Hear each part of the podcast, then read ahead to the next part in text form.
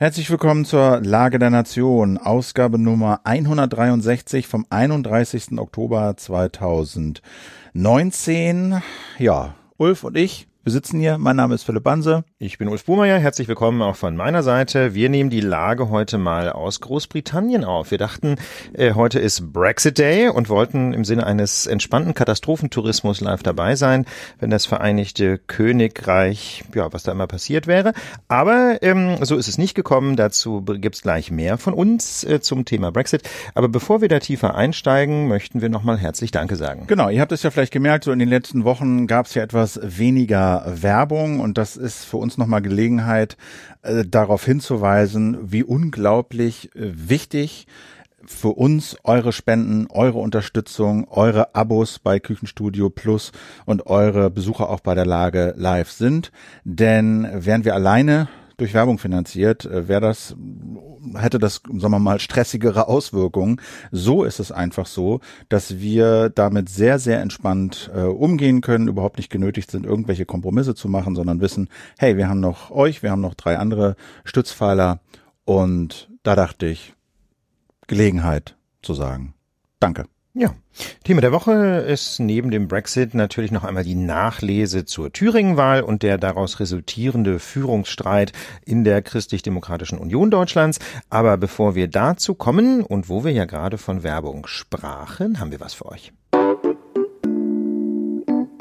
Werbung. Klimaneutral zu leben, das ist ja, wenn man es ehrlich nimmt, kaum möglich. Was ihr aber wirklich alle fürs Klima tun könnt, ist Ökostrom nutzen. Nun ist Ökostrom aber leider nicht gleich Ökostrom. Es ist nämlich ziemlich leicht Kohlestrom als Ökostrom zu vermarkten. Man kauft einfach Ökostrom Herstellungsnachweise, zum Beispiel aus Norwegen, wo fast nur Ökostrom erzeugt wird und wo diese Herstellungsnachweise wirklich niemanden mehr interessieren, weil eh alle wissen, dass echter Ökostrom aus der Steckdose kommt. Deswegen verkaufen die Norweger diese Ökostromzertifikate für ein paar Cent, zum Beispiel nach Deutschland. Und hier kleben Firmen das dann auf ihren Kohlestrom und verkaufen ihn als teuren Ökostrom. Fast die Hälfte des Ökostroms in Deutschland wird so erzeugt, hat das Umweltbundesamt kürzlich bestätigt. Das ist legal, bringt aber die Energiewende hierzulande natürlich null voran. Deswegen ist es so wichtig, echten Ökostrom zu kaufen, damit hierzulande mehr Windräder und Solaranlagen auch wirklich entstehen. Und diesen echten Ökostrom, den bekommt ihr beim unabhängigen Unternehmen Naturstrom. Ökostrom aus erneuerbaren Energien in Deutschland. Außerdem überweist Naturstrom pro von euch verbrauchter Kilowattstunde einen fixen und zusätzlichen Förderbetrag für die Förderung und den Bau neuer Wind- und Solaranlagen hierzulande. Wenn ihr jetzt zu Naturstrom wechselt, passieren drei tolle Sachen auf einmal. Erstens, das Klima sagt Danke. Zweitens, ihr bekommt 50 Euro Startguthaben. Und drittens, die Lage bekommt auch nochmal 20 Euro überwiesen. Geht einfach zu naturstrom.de Schrägstrich Lage. Könnt ihr eigentlich jetzt direkt machen, während ihr die Lage hört. Naturstrom.de Schrägstrich Lage und zu Naturstrom wechseln. Gibt wirklich keinen Grund, das jetzt nicht zu machen. Werbung und da sind wir wieder mit unserem ersten Thema. Und zwar ist das dem Ort geschuldet, an dem wir beiden gerade podcasten. Unser kleines United Kingdom Update. Der Brexit wurde verschoben und Boris Johnson setzt Neuwahlen durch. Philipp, wir sind gerade auf einer EU-Gedächtnisreise. Absolut. Wir sind äh, klimafreundlich mit dem Zug hier angereist und waren eingeladen worden von der German Society hier am Trinity College. Obwohl die sitzen ja nicht am Trinity College. Äh, wir sitzen jetzt hier am Trinity College, aber die German Society ist, glaube ich, insgesamt Einrichtung an der Universität in Oxford und ja, die haben uns gefragt, ob wir nicht mal herkommen wollen und ein bisschen was erzählen wollen über AfD und Politik und Podcasten und das haben wir natürlich gern gemacht, einfach auch um hier mal herzukommen und dann haben wir das zu einem kleinen Teamausflug, Urlaub auch umgemünzt und haben uns hier ein bisschen Oxford angeguckt und setzen jetzt hier in einem sehr lauschigen Dachstübchen im Trinity College. Äh, Fotos findet ihr einige auf Instagram, aber auch auf eurem Smartphone jetzt in den Kapitelbildern. Ja. Genau, von, von außen haben wir nämlich ein sehr schönes Foto gemacht, wie das hier eigentlich aussieht. Das ist so eine sehr süße Häuserecke in so einem, in so einem klassizistisch anmutenden Gebäude. Ja, aber Stichwort Brexit. Äh, heute um 0 Uhr sollte ja eigentlich äh, nach mehr als 40 Jahren Schluss gewesen sein mit der EU-Mitgliedschaft des Vereinigten Königreichs. Aber, wie schon so oft, können wir nur vermelden, no. Genau, wir waren, das war natürlich auch ein charmantes Datum, dachten, okay, ja, dann sind wir direkt zum Brexit hier, ne, heute, 0 Uhr soll Schluss sein. Dachten so, vielleicht geht das Licht aus. Vielleicht geht ja, das Licht aus, das wäre natürlich irgendwie ganz, zumindest interessant, lustig nicht, aber interessant gewesen, hier zu sein. Aber die EU hat den Brexit nochmal verschoben auf spätestens den 31. Januar 2020, kann aber auch früher sein, wenn denn dieser Deal, über den wir ja schon viel erzählt haben, vom britischen Parlament ratifiziert und angenommen wird. Gleichzeitig hat aber auch das äh, Parlament in London, Westminster, beschlossen, Neuwahlen durchzuführen am 12. Dezember. Das hatten wir ja auch schon prognostiziert und angedeutet, dass das eine Option ist. Es fällt natürlich dann immer schwierig, dann Prognosen abzugeben, was das denn nun heißt. Boris Johnson würde, glaube ich, lieber diesen Deal am vorher noch durchbringen, damit er als derjenige da in die Wahl gehen kann, der es geschafft hat. Und auch in die Geschichtsbücher eingehen kann. Und in die ja. Geschichtsbücher eingehen kann. Realistischer ist aber, glaube ich, dass dieser Deal erst wieder zur Abstimmung gegeben wird, wenn die Wahlen durch sind in einem neuen Parlament. Genau. Was dabei rauskommt, weiß man natürlich auch nicht. Stand heute muss man sagen, dass die konservative Partei Großbritanniens, die sogenannten Tories, ziemlich gut dastehen, nämlich 15 Prozentpunkte in Umfragen vor Labour, äh, der quasi sozialdemokratischen Opposition in Großbritannien. Ähm, aber auch die Tories erreichen zurzeit nicht mehr als 35 bis 40 Prozent. Äh, auch dieser Vorsprung kann natürlich noch abschmelzen, aber auf der anderen Seite kann ein solcher Vorsprung auch durchaus ausreichen für einen ziemlichen Erdrutschsieg. Stichwort Mehrheitswahlrecht. Das heißt also, in Großbritannien ist es anders als in Deutschland. Ähm, es wird, äh, die Mandate im Parlament werden nicht verteilt nach dem Stimmenanteil bei der Wahl, sondern ähm, wer einen Wahlkreis gewinnt und sei es mit einer Stimme Mehrheit, ähm, der bekommt den Platz im Parlament, den Sitz im Parlament. Das heißt also, eine Mehrheit von 35 bis 40 Prozent kann, je nachdem, wie sie sich übers Land verteilt und wie die Stimmen in den einzelnen Wahlkreisen abgegeben werden, durchaus reichen, um eine weit überwiegende Mehrheit im Parlament zusammenzubekommen. Insofern kann man das noch nicht sagen. Ähm, gegen Boris Johnson könnte sprechen, dass er jedenfalls Stand heute ähm, eben sein Versprechen nicht eingelöst hat. Er hatte ja eigentlich gesagt, bis Ende Oktober setzt er den Brexit durch. No matter what vor allem. No matter what war ja. immer das Stichwort. Ne? Also egal was passiert. Auf der anderen Seite ähm, kann er sich natürlich auf seine Fahnen schreiben, dass er immerhin jetzt mal einen Deal ausgehandelt hat, ähm, der den Brexiteers hier in Großbritannien deutlich äh, und Nordirland deutlich näher kommt, ähm, als es der alte Deal von Theresa May gekommen wäre. Insofern äh, ist es so ein bisschen ein gemischtes gemischtes Bild, das er abgibt, aber ich denke, er wird sich einfach weiter als Mr. Brexit äh, inszenieren und damit versuchen, ähm, irgendwie den Sieg davon zu tragen. Absolut. Also es ist zumindest ein relativ klares Profil. Die anderen äh, Oppositionsparteien, also Scottish National Party und die Liberaldemokraten, die haben auch eine relativ klare Botschaft, nämlich dass sie sagen, wir würden den Brexit eigentlich am liebsten abblasen. Ob sie dafür eine Mehrheit kriegen, äh, ist zumindest fraglich. Corbyn, also der Chef der Labour-Partei, hat leider, wie ich finde, eine sehr unklare Position. Er hat ja häufiger mal seine Position auch gewechselt, steht in, Umschra in den Umfragen auch nicht besonders gut da. Der will eigentlich einen weicheren Brexit mit der EU nochmal aushandeln und dann dieses Ergebnis den Briten nochmal im Referendum äh, vorlegen. Wäre eigentlich ja eine sehr, sehr vernünftige Lösung, denn ob dieses bisherige Brexit-Referendum tatsächlich auch ein Mandat ist für einen solchen Deal, da kann man doch einige Zweifel haben. Ich finde ja diese Wahl eigentlich die ehrlichere Lösung, wenn ich ganz ehrlich bin. Ja? Weil eigentlich ist das ja ein Referendum jedenfalls so wie, wie Boris Johnson das jetzt framed, ne, muss also man der schon Deal sagen, liegt ja. vor, weißt du, ja. alle können ihn lesen ja. und Bo Johnson will ihn durchs Parlament bringen, braucht dafür eine Mehrheit, die er im Moment nicht hat. Und die Liberaldemokraten und die Scottish National Party wollen den Brexit absagen auf dieser Basis äh, äh, Labour will noch mehr verhandeln und ja. irgendwas noch mal raushandeln. Also ich finde, da liegen die Alternativen schon klar auf dem Tisch, obwohl ich jetzt äh, im Guardian viel gelesen habe, mit was die jetzt in den Wahlkampf gegangen sind. Der hat ja irgendwie mehr oder weniger gestern angefangen in London. Da ging es dann aber auch viel um Gesundheitssystem und solche Sachen. Also was da im Guardian referiert wurde aus diesen ersten Wahlkampfreden, da ging es nicht nur um Brexit. Das fand ich ganz erstaunlich. Ja, so viel vielleicht ähm, für unseren Kurzbericht aus dem Vereinigten Königreich. Und jetzt schauen wir zurück äh, in die Heimat und zwar genau genommen nach Thüringen. Dort wurde ähm, am vergangenen Sonntag gewählt. Wir hatten das in der vergangenen Folge der Lage der Nation schon so als Kurzmeldung, hatten so einen kleinen Ausblick gegeben, aber das war auf der Grundlage der letzten Hochrechnung von, ich glaube, 19.15 Uhr oder so. Inzwischen liegen die endgültigen Ergebnisse vor und da muss man sagen, ähm, zentral heraussticht nach wie vor ähm, dass die AfD 23,4 äh, Prozent der Stimmen erreicht hat. Ja, da hilft dann auch nicht so wirklich, dass 75 Prozent äh, derjenigen, die Stimme abgegeben haben, demokratisch gewählt haben. Äh, was ich auch erschreckend fand, dass die AfD in Thüringen bei allen Altersgruppen, außer den über 60-Jährigen, die meisten Stimmen geholt hat. Das ist schon krass. Bei über 60-Jährigen hatte die AfD nicht die Mehrheit. Bei allen Altersgruppen darunter hatte die AfD die Mehrheit. Und die Pensionäre, Rentner, Rentnerinnen, die haben Thüringen und uns äh, vor allem Wahlsieg der AfD bewahrt. Ja, genau. Und äh, wenn man das mal so, wenn man einen Schritt zurücktritt und so ein bisschen das große Bild sich anschaut, dann zeigen die Wahlen in Thüringen eine tiefe Spaltung zwischen einer demokratischen Mehrheit, drei Viertel der Wählerinnen und Wähler, und einer rechtsextremen Minderheit. Und ähm, in der Konsequenz ähm, wird die Regierungsbildung ausgesprochen schwer. Die bisherige Koalition aus Sozialdemokraten, Linken und Grünen hat keine Mehrheit mehr. Das zeichnet sich schon ab. Aber nicht einmal mehr eine Vier-Parteien-Koalition aus SPD, CDU, Grünen und FDP könnte so ohne weiteres regieren. Äh, das ist schon eine harte Ansage, dass also quasi der, die, die demokratische Mitte jedenfalls keine Mehrheit mehr hätte.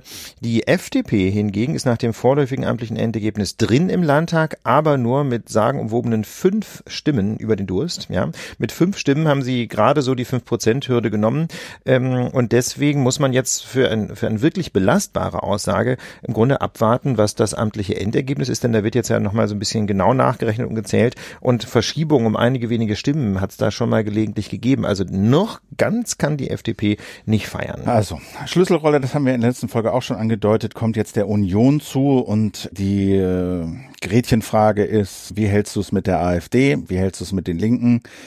Und da gibt es widersprüchliche Aussagen. Also die Union, glaube ich, ist in der Mehrheit schon geschlossen, dass sie nicht mit der AfD reden, aber dass sie mit den Linken reden, glaube ich, das passiert jetzt. Mike Möhring, der Spitz, äh, Spitzenkandidat, will wohl mit Bodo Ramelow, dem äh, Ministerpräsidenten von Thüringen, äh, reden, wie es jetzt so weitergehen kann. Ob das dann gleich eine Koalition gibt, das ist, glaube ich, mindestens offen. Ich finde das nicht schlecht, dass die Union da oder zumindest dort in Thüringen diese Vorbehalte zumindest erstmal hintanstellt und sagt, wir wollen mal sehen, ob wir hier eine demokratische Regierung irgendwie gebastelt kriegen. Ja, da muss man, glaube ich, das, das muss man, glaube ich, zu viel reininterpretiert. Das, das ist, glaube ich, zu viel reininterpretiert. Äh, Mike Moring hat nämlich angedeutet, dass er zwar mit Bodo Ramelow persönlich reden will, mhm. aber nicht so. mit der linken Fraktion. Okay. Was immer das nun konkret bedeuten soll. Ähm, stattdessen hat Mike Moring jetzt einen, wie ich finde, irgendwie ganz coolen Move gemacht. Ne, er sagt nämlich, er strebt jetzt einfach eine Minderheitsregierung unter Führung der Union an. Zwar ist die Union nur drittplatziert delegierte Kraft geworden bei den Wahlen.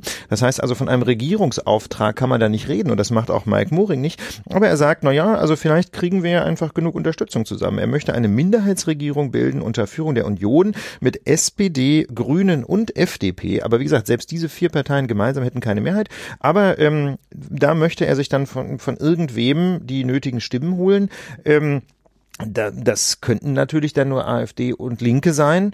Ähm, und aus der aus Unionsperspektive ist es ja immer irgendwie ein Problem, mit der Linken zusammenzuarbeiten, auf welche Weise auch immer. Ob das sinnvoll ist, dazu kommen wir später nochmal, da noch weiter Vorbehalte zu haben. Oder viel, viel dramatischer wäre es natürlich, ähm, dass in einer solchen Konstellation dann die AfD letztlich in einer äh, Position wäre, so das Zünglein an der Waage zu spielen. Also jedenfalls für Maßnahmen, für die sich die Linke nicht erwärmen kann, käme es dann auf die AfD-Stimmen an. Ähm, und ähm, das würde der AfD ja einen enormen Einfluss auf die Landespolitik in Thüringen zuweisen. Also ob das so ein, äh, ein kluger Move ist von Mike Moring unterm Strich. Ja, also es wäre natürlich aus seiner persönlichen Sicht vielleicht eine gute Idee, weil er dann Ministerpräsident würde, als äh, immerhin noch ähm, Chef der stärksten Fraktion in dieser Minderheitsregierung. Aber ähm, jetzt mal von seiner Person abgesehen, würde das doch die AfD enorm aufwerten. Ja, also zu, zu reden gibt's genug. Also da muss man jetzt wirklich mal abwarten, was die dort bereden. Ich finde erstmal gut, dass er mit Ramelow redet. Ja interessant noch die Wählerwanderung. Also die AfD, haben wir gesagt, fast 24 äh, Prozent bekommen. 77.000 waren unter den Wählern, die zuvor schon die AfD gewählt hatten. Dann sind 37.000 äh, von der Union gekommen, aber 81.000 sind aus dem Lager Nichtwähler gekommen. Also man muss überlegen, mehr Nichtwähler haben jetzt AfD gewählt als Menschen, die beim letzten Mal schon ja, AfD, AfD, gewählt haben. Ne? Ja. Und korrespondierend ist jetzt auch die Wahlbeteiligung von 52 Prozent auf 65 Prozent gestiegen. Also man sieht sehr deutlich, die AfD gibt vielen eine Stimme, die zuletzt nicht gewählt haben. Ne? Da kann man natürlich jetzt sagen, äh, auf der einen Seite ist es ja immer positiv, wenn mehr Menschen sich äh, in demokratischen Wahlen engagieren und ihre Stimme abgeben. Ja, aber auf ja. der anderen Seite ist halt die Frage, was sind das für Leute, was sind die Motive und wen haben sie da eigentlich gewählt? 24 Prozent haben eine Partei gewählt, die in Thüringen von einem Mann angeführt werden, den man ganz offiziell und legal Faschisten nennen darf. Björn Höcke. Das muss man sich mal reintun. Ne? Und dieser Björn Höcke ist selbst in der AfD rechts außen. Ähm, das Gauland sagt, Höcke stehe in der Mitte der Partei, sagt viel über die AfD. Ich habe ja immer noch so die Hoffnung, dass es vielleicht nicht so ganz zutrifft. Auf jeden Fall aber haben wir bei dieser Gelegenheit uns das mal kurz angeguckt, was es denn mit diesem Schlagwort äh, auf sich hat, dass man Höcke einen Faschisten nennen darf. Das ging so in sozialen Medien ziemlich rum in letzter Zeit. Viele Leute haben das irgendwie dann so weitlich ausgenutzt. Das beruht auf einer Entscheidung des Verwaltungsgerichts in Meiningen. Und zwar wollten Menschen in Eisenach ähm, eine Demo gegen den eben äh, dort so bezeichneten Faschisten Höcke anmelden. Die Stadtverwaltung von Eisenach wollte das verhindern und berief sich auf Persönlichkeitsrechte von Höcke, die sie schützen wollte. Was ja auch schon komisch ist, ne? Dass eine Verwaltung sagt, wir können diese Demonstrationen nicht anmelden oder annehmen oder genehmigen weil Persönlichkeitsrechte von Höcke verletzt sind? Ist das find merkwürdig? Finde ich, also ich fand es total irritierend, ähm, denn dass das irgendwie jedenfalls mal von der Meinungsfreiheit gedeckt sein könnte, da könnte auch eine Verwaltung drauf kommen und vor allem ist es einfach nicht ihr Job, sich da einzumischen. Ne? Also eine Verwaltung muss natürlich die Sicherheit und Ordnung ähm, in der Stadt gewährleisten, ne? aber da, äh, aber ob da, ob da quasi politisch missliebige Äußerungen schon drunter fallen, ich fand das sehr irritierend, dass es überhaupt zu einem Verwaltungsrechtsstreit kam. Aber wie auch immer, das Verwaltungsgericht jedenfalls hat deutlich gemacht, Zitat, es sei in ausreichendem ausreichendem Umfang glaubhaft gemacht worden, dass die Bezeichnung, also als Faschist, nicht aus der Luft gegriffen sei, sondern auf einer überprüfbaren Tatsachengrundlage beruht. Ne? Und ähm, das wiederum, ähm, diese Einschätzung des Verwaltungsgerichts beruht darauf, dass die ähm, Leute, die da die Demo anmelden wollten, vor Gericht geltend gemacht hatten, was Höcke so alles gesagt hat. Ne? Unter anderem hat er nämlich eine, Zitat, erinnerungspolitische Wende um 180 Grad gefordert. Ja, da war Anhalts, äh, Ausgangspunkt irgendwie dieses sogenannte Denkmal der Schande, nämlich das Holocaust-Mahnmal in Berlin.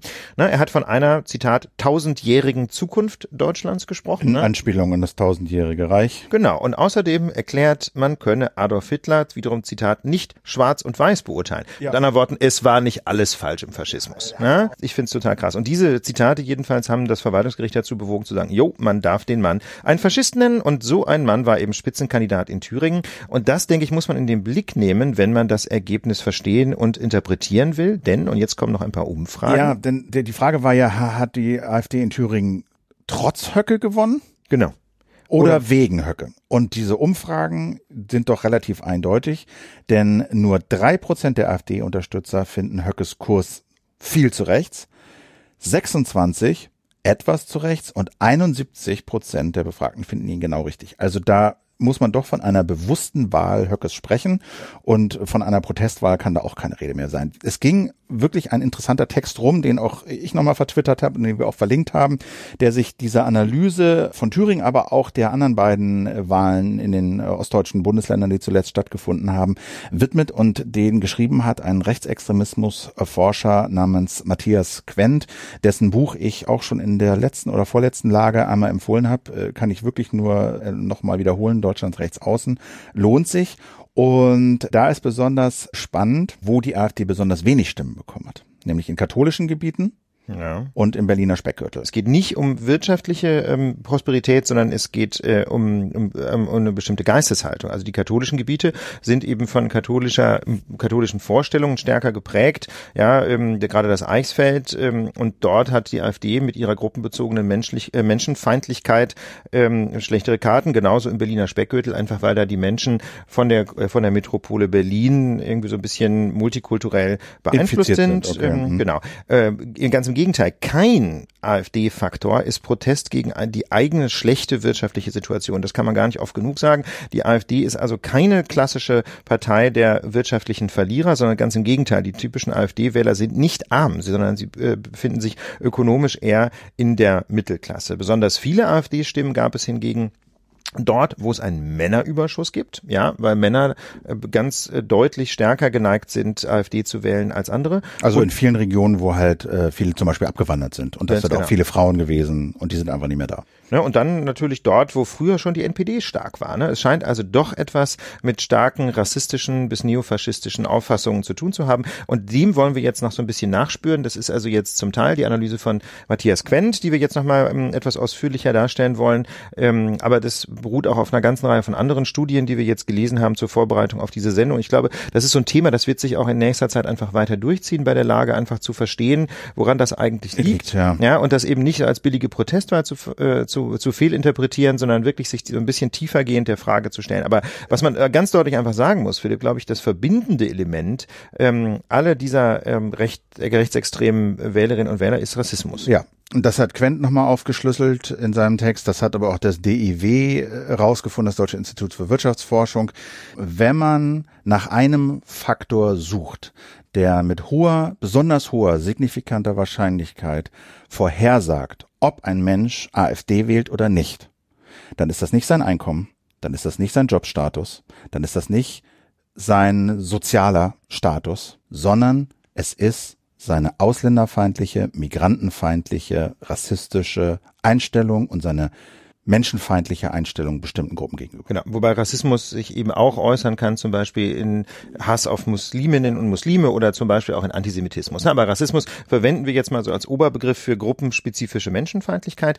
Ähm, aber auch dieser, dieser Befund alleine, so wichtig er ist, ähm, denke ich, geht noch nicht tief genug bei der Analyse, denn man, denn Rassismus fällt ja auch nicht vom Himmel, ja, man wird nicht als Rassist geboren oder als Rassistin, ähm, sondern man sollte sich die Frage stellen, wie kommt es denn eigentlich dazu? Und, und Interessant ist ja dabei auch wiederum die Beobachtung, dass ausgerechnet die Menschen sehr häufig zu Rassisten werden, die im Alltag besonders wenig mit Menschen nicht deutscher Herkunft überhaupt zu tun haben. Ne? Ja, also in, gut, mal ganz in Thüringen auf dem Lande gibt's ja fast keine Nicht-Deutschen. Ja, na klar. Also das sagt, da könnt ja auch kurz drauf ein, das ist ja auch dieses Phänomen, dass je mehr man halt mit einer bunten Gesellschaft zu tun hat, desto wahrscheinlicher ist es, dass Vorurteile verschwinden und abnehmen. Aber es gibt eben wichtige Faktoren, die damit reinspielen. Ein wesentlicher Faktor ist, soziale Konflikte, schreibt Quent, werden zunehmend kulturalisiert. Was heißt das?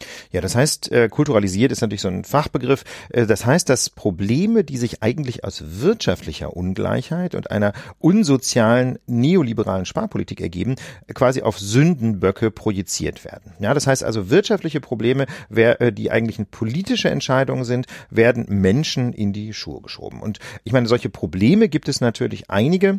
Ja, wir wollen jetzt nur mal ein paar Stichworte nennen, ähm, zum Beispiel Wohnungsnot in den Städten. Das ist ein hartes soziales Problem, ähm, Perspektivlosigkeit, insbesondere Arbeitslosigkeit unter Jugendlichen, soziale Brennpunkte, ähm, die zu Kriminalität führen, all das sind Probleme oder zum Beispiel auch die Abstiegsangst. Ne? Also Hartz IV hat ja ganz deutlich ähm, dazu geführt, dass ganz viele Menschen einfach, auch wenn es ihnen sozial eigentlich noch ganz gut geht, Angst haben, was passiert denn, wenn ich meinen Arbeitsplatz verliere, äh, stürze ich dann ab. Ähm, es hat aber auch ganz viel zu tun, ähm, dieses Gefühl, ähm, des, der, einfach dieses, dieses, dieses Gefühl, wie gesagt, der Perspektive Perspektivlosigkeit, der sozialen Probleme hat auch ganz viel zu tun mit mangelnder Infrastruktur. Ja, Handyfunklöcher, kein Internet, kein vernünftiger öffentlicher Personennahverkehr. All das sind so Dinge, die natürlich auf dem Land eine ganz besonders deutliche oder besonders große Rolle spielen.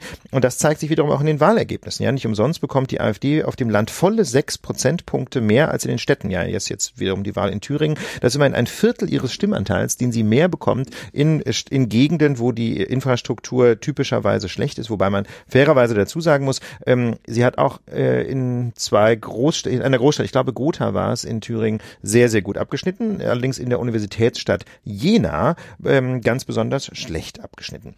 Aber jedenfalls diese ganzen sozialen und Infrastrukturprobleme, die wir gerade so zusammengefasst haben, die führen oder die lassen sich zusammenfassen in dem einen Narrativ, ähm, nämlich auf die Frage, ob sie denken, dass Ostdeutsche weiter Bürgerinnen zweiter Klasse sind, sagen immerhin 86 Prozent äh, der AfD-Anhänger, dass sie dem zustimmen. Ja. Und zweites wichtiges Narrativ, das eben AfD-Mitgliedschaft begründet oder AfD-Unterstützung ähm, begründet, ist äh, das, was wir auch schon vor zwei Wochen hatten, ne, als Philipp das Interview mit Herrn Wagner von Exit, dieser Anti-Nazi-Initiative, ja. geführt hat. Das Narrativ nämlich, der Staat funktioniert einfach nicht. Ja. Das sind also diese, diese Funktionsweise. Es gibt offensichtliche gesellschaftliche Probleme. Vor allem soziale Probleme? Vor allen Dingen soziale Probleme, die tausend Ursachen haben und die man auch auf jeden Fall angehen muss. Aber der menschenfeindliche und rassistische Reflex ist eben, diese Ursache bestimmt Menschengruppen in die Schuhe zu schieben. Und das bezeichnet man auch oder bezeichnet auch der Text äh, äh, als Ethnisierung sozialer Fragen. Ne? Also aus politischen Fragen, die politisch zu lösen werden, werden eben Gruppenkonflikte gemacht. Und diese Reflexe, darauf setzt die AfD auf. Sie nennt diese Fragen und bietet als Antwort an das, was offensichtlich 24 Prozent derjenigen, die gewählt haben, reflexhaft für richtig halten und für eine Lösung halten. Nämlich Menschen als Sündenbürger definieren. Ne? Und zwar Migrantinnen, Muslime und Musliminnen, Jüdinnen und Juden oder natürlich auch besonders gerne irgendwie die sogenannten linksgrün Versifften. Ja? Das zeigt also ja sehr schön dieses Beispiel Renate Künast, ähm, von der wir ja vor kurzem gesprochen haben, oder, ähm, oder ne, also von den Angriffen, auf die wir vor kurzem gesprochen haben, Stichwort Entscheidung des Landgerichts Berlin, was da so alles gesagt werden darf, das zeigt ja auch einen enormen Hass, der eben projiziert wird, insbesondere auf die Partei ähm, Die Grünen und da wiederum ganz besonders auf bestimmte weibliche Vertreterinnen der Partei. Partei. Ähm, Linken, das heißt also Renate Künast äh, oder ähm, oder ich glaube Claudia Roth ist Claudia auch, Roth ist auch so eine, genau. Ähm, aber ich glaube zu dem zu diesem Stichwort Ethnisierung äh, Ethnisierung sozialer Fragen oder Kulturalisierung sozialer Fragen, dass also soziale Probleme bestimmten Gruppen in die Schuhe geschoben haben, gibt äh, lohnt sich auch noch ein kleiner Seitenblick auf die SPD. Ne? Wenn man also das, wenn man diagnostiziert, so wie Matthias Quentes macht, dass aus politischen Fragen, die politisch zu lösen wären, stattdessen Gruppenkonflikte äh, und Spaltung in der Gesellschaft gemacht werden durch eben entsprechende Propaganda Propaganda, dann ist es ja auch kein Zufall, dass parallel zum Erstarken der AfD die SPD abstürzt. Ne, denn die SPD hatte früher ja in, unserer, äh, in unserem politischen System die insbesondere die Funktion für soziale Gerechtigkeit und für einen Zusammenhalt in der Gesellschaft zu sorgen. Und diese Funktion hat sie, so jedenfalls nehmen es viele Menschen wahr, seit mindestens 20 Jahren nicht mehr wahrgenommen. Ne? Sie hätte es zwar unter Rot-Grün gekonnt, da hat man aber dann lieber Hartz IV eingeführt. Mir ist klar, das ist jetzt eine sehr verkürzte Darstellung, aber ganz viele Menschen nehmen es einfach so wahr, die SPD ist nicht mehr die Partei, die sich für soziale Gerechtigkeit einsetzt. Beweis Hartz IV. Ob das stimmt oder nicht, will ich jetzt, das Fass will ich jetzt gar nicht aufmachen, dafür ist an dieser Stelle kein Platz. Aber ich finde es einfach wichtig, und dieses Gefühl der Menschen aufzunehmen, das passt einfach so schön zusammen. Die SPD ist es nicht mehr. Also geht man der, na, nicht monokausal will ich es gar nicht begründen, aber jedenfalls geht man auch aus diesem Grund der AfD auf den Leim, wenn sie sagt, ähm, es liegt einfach nur alles an den bösen Migranten. Und auch in der GroKo generell ne, ist der, geht der soziale Ausgleich halt wegen der Union nur in, in bestimmten engen Grenzen. Naja, und Quent macht das ja auch noch an einem anderen Punkt fest, dass er sagt, die, äh, die SPD liegt halt auch deswegen so, äh, so brach und hat so wenig Antworten, weil der Konflikt und die beiden, die Gesellschaft sicherlich eher in zwei andere Gruppen aufteilt, auf die die SPD wenig Antworten hat. Und diese Gruppen unterscheiden sich an der Frage, wie sollen wir eigentlich mit den gesellschaftlichen Veränderungen umgehen. Wir haben in den letzten 10, 20, 30 Jahren eine Gesellschaft erlebt, die offener wurde, die vielfältiger wurde, wo Minderheiten zu Wort kommen, besser zu Wort kommen, mehr Rechte haben, mehr Rechte durchgesetzt werden und insgesamt so ein Geist von, ich würde mal sagen, mehr Gleichheit verschiedener Gruppen, die bisher weniger Rechte hatten oder de facto mehr weniger Rechte hatten als andere, der zieht ein die Welt wird durchlässiger, verändert sich viel schneller. Und diese beiden Gruppen in den Gesellschaften reagieren darauf unterschiedlich. Mhm. Da sind zum einen, sag mal, ich würde sie mal das progressive Lager nennen, die vor allen Dingen vertreten werden von den Grünen, die das eher so als Chance wahrnehmen und davon profitieren und das unterm Strich sehr gut finden, trotz aller politischen Probleme, die damit verbunden sind. Und es gibt die andere Reaktion derer, die nämlich AfD wählen, die sagen, so kann es nicht weitergehen. Wir müssen zurück, wohin auch immer. Und vor allen Dingen, so nehme ich das wahr, und das ist für mich ein ganz wichtiger Punkt, die im Kern auf ihren Privilegien beharren wollen. Ja, die und Angst haben vor ja, Veränderung. Angst ja. haben, denen geht's wirtschaftlich nicht schlecht, aber sie, sie werden sich ihrer Privilegien bewusst und haben Angst, diese zu verlieren. An wen auch immer, an andere Gruppen, die vielleicht laut Verfassung genauso viel Rechte und gleiche Rechte haben wie sie. Und um, um diese Privilegien geht es, die zu verteidigen auf Kosten anderer und koste es, was es wolle. Das sind im, im Kern rassistische Reflexe. Und diese Leute gehen zur AfD. Ja, rassistische und vor allem e-, egoistische und narzisstische Reflexe. Ne? Und ich glaube, das, dieser zweite Faktor lässt sich so ein bisschen auf das Schlagwort Identitätskonflikte bringen. Also die Frage, ähm, welche Identitäten werden denn heute noch als fortschrittlich und modern angesehen ähm, und welche Identitäten werden äh, eher als bedroht wahrgenommen. Ne? Also das geht so ein bisschen auch zurück auf ähm, den Götz Kubitschek, ist einer der ganz zentralen pseudo-intellektuellen Ideengeber des Rechtsradikalismus in Deutschland. Und der formuliert das in der schönen Formel Hoffnung, Doppelpunkt Ostdeutschland, Gegner, Doppelpunkt Schwerpunkt Grüne. Ne? Also er versteht sich so als Teil des globalen reaktionären Kulturkampfs gegen Modernisierungsprozesse. Und mm, um das vielleicht so ein bisschen plastischer zu machen, was das meint. Also da gab es so quasi die alte Mitte der Gesellschaft, ja, die, die sich bedroht fühlt von den Menschen, die man vielleicht als die neue Mitte der Gesellschaft bezeichnen kann. Philipp hat das gerade so ein bisschen auf die Grünen geschoben, aber ich glaube, es ist eigentlich schon eine etwas breitere Gruppe. Die alte Mitte, das sind so Menschen, die für klassische Werte stehen. Ja, Fleiß, Pünktlichkeit, Ordnung. Das sind so die, die klassischen Weißen, ähm, die irgendwie einen guten Job haben und die aber irgendwie so das Gefühl haben, und dass ihre Werte heute nicht mehr ganz so viel zählen. Quent schreibt es ja auch, ein Zitat. Während viele Menschen vor allem in urbanen Milieus nach den Versprechen der Zukunft gieren und den Fortschritt vorantreiben, verfestigt rechtsradikale und zum Teil konservative Politik eine umfassende Zukunftsangst. Ja, genau. Und diese ist offenbar gerade bei jungen Menschen verbreitet. Ja, das kann einen auch nicht verwundern. Also zum Teil verweist das wieder auf die ökonomischen Probleme oben, ja, aber, zu, aber es geht eben auch um Identität. Deswegen greift es immer zu kurz zu denken, die AfD-Wähler sind alle arm oder haben Angst äh, vor dem sozialen Abstieg. Es geht vor allem auch um diese Identitätskonflikte, weil nämlich der Lebensstil dieser Menschen zunehmend in Frage gestellt wird. Ja, Beispiel Autos. Das haben wir übrigens auch in der, bei der Lage immer wieder gemerkt. Also weit über das AfD-Wählerpotenzial hinaus finden, haben Menschen ganz offensichtlich einen sehr emotionalen Bezug zum Auto. Ja, ist für viele Menschen einfach ein Symbol persönlicher Freiheit oder jedenfalls ein notwendiges Fortbewegungsmittel, weil sie sonst quasi in ihrem Dörfchen mehr oder weniger eingesperrt werden. Ne? Autos werden jetzt aber immer mehr als umweltschädlich rekonstruiert. Äh, das heißt also, ein Lebensstil, in dem das Auto eine sehr positive Rolle spielt, wird in Frage gestellt. Zweites Beispiel, ja, Fleisch. Für die viele Menschen ein Symbol von Genuss und Lebensfreude. Klammer auf, würde ich sogar für mich persönlich auch so sagen. Fleisch wird aber immer mehr und auch zu Recht als umweltschädlich kontrolliert, äh, kritisiert. Äh, einfach kontrolliert noch nicht, aber kritisiert, einfach weil es tatsächlich äh, aus der Perspektive der CO2-Bilanz gefährlich ist. Und dieser Lebensstil, ne, der wird eben zunehmend in Frage gestellt durch diese neue Mitte. Und diese neue Mitte gibt leider auch den Ton an. Und das ist ja das, was, die, was sie so bedrohlich macht für viele Menschen. Ne? Das sind eben die Kosmopoliten, die sind irgendwie international, die sind mobil, die sind liberal, die sind viel rumgekommen, die sprechen Englisch und Französisch, die sprechen auch fließend Internet, ja, die sind irgendwie LGBTQIQ äh, friendly, LGBTQI-friendly. Ähm, das heißt also, die haben überhaupt kein Problem mit, äh, damit, damit, wenn Menschen schwul sind, lesbisch leben oder ganz andere Geschlechtsidentitäten haben. Die sind internet-friendly, aber die sind eben auch gegen Autos und gegen Fleisch und deswegen werden sie als Bedrohung wahrgenommen. Ja, und in diese Kategorie passt auch dieser Streit um diese angebliche und vermeintliche äh, politisch korrekte Sprache. Ja. Denn auch in der Sprache, die immer mehr eingefordert wird, ja, von Männern und Frauen zu reden mhm. und darauf zu achten, was man sagt.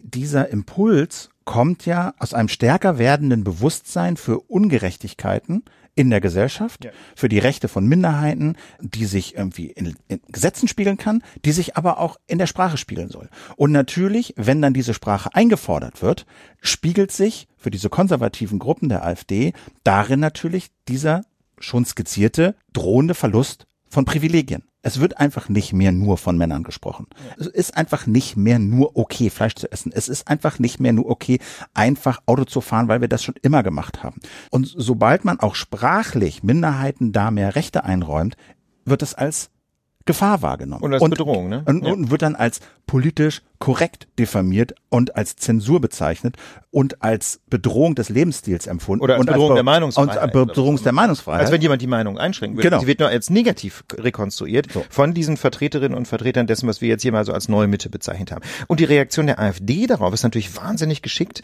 weil sie nämlich dieses Bedrohungsgefühl aufnimmt. Die, äh, die AfD ist quasi so die Partei, die einen antiökologischen Backlash symbolisiert. Ne? Zum Beispiel auch dieses ökologische, das, diese ganze äh, Politik ähm, im Kampf gegen den Klimawandel hat ja auch eine riesige Gerechtigkeitsdimension. Dass du sagst, wir als Industrienation haben seit 150 Jahren mehr oder weniger alles dafür getan, diesen Erdball zugrunde zu richten. Nun kommen also andere Länder, die das bisher nicht getan haben und sagen, hey, ihr habt da eine gewisse Schuld auf euch geladen und wenn ihr nicht wollt, dass wir denselben Weg auf dieselbe Art so gehen wie ihr, damit der Planet nicht zugrunde gerichtet wird, dann brauchen wir Gegenleistung. Es ist eine riesige Gerechtigkeitsdebatte mhm. und ich glaube auch deshalb setzt die AfD da drauf. Ja gut, ich meine, diese äh, das, du hast da sicherlich recht, Philipp, aber ich glaube, diese Gerechtigkeitsdimension ist jedenfalls im breiten Diskurs noch gar nicht angekommen. Nee. Aber die AfD, äh, die, die AfD macht sich das viel einfacher. Die AfD ähm, sagt halt einfach, ähm, wir leugnen den Klimawandel. Ist doch ganz einfach. Es gibt Menschen, die finden, die finden diese ganze Diskussion um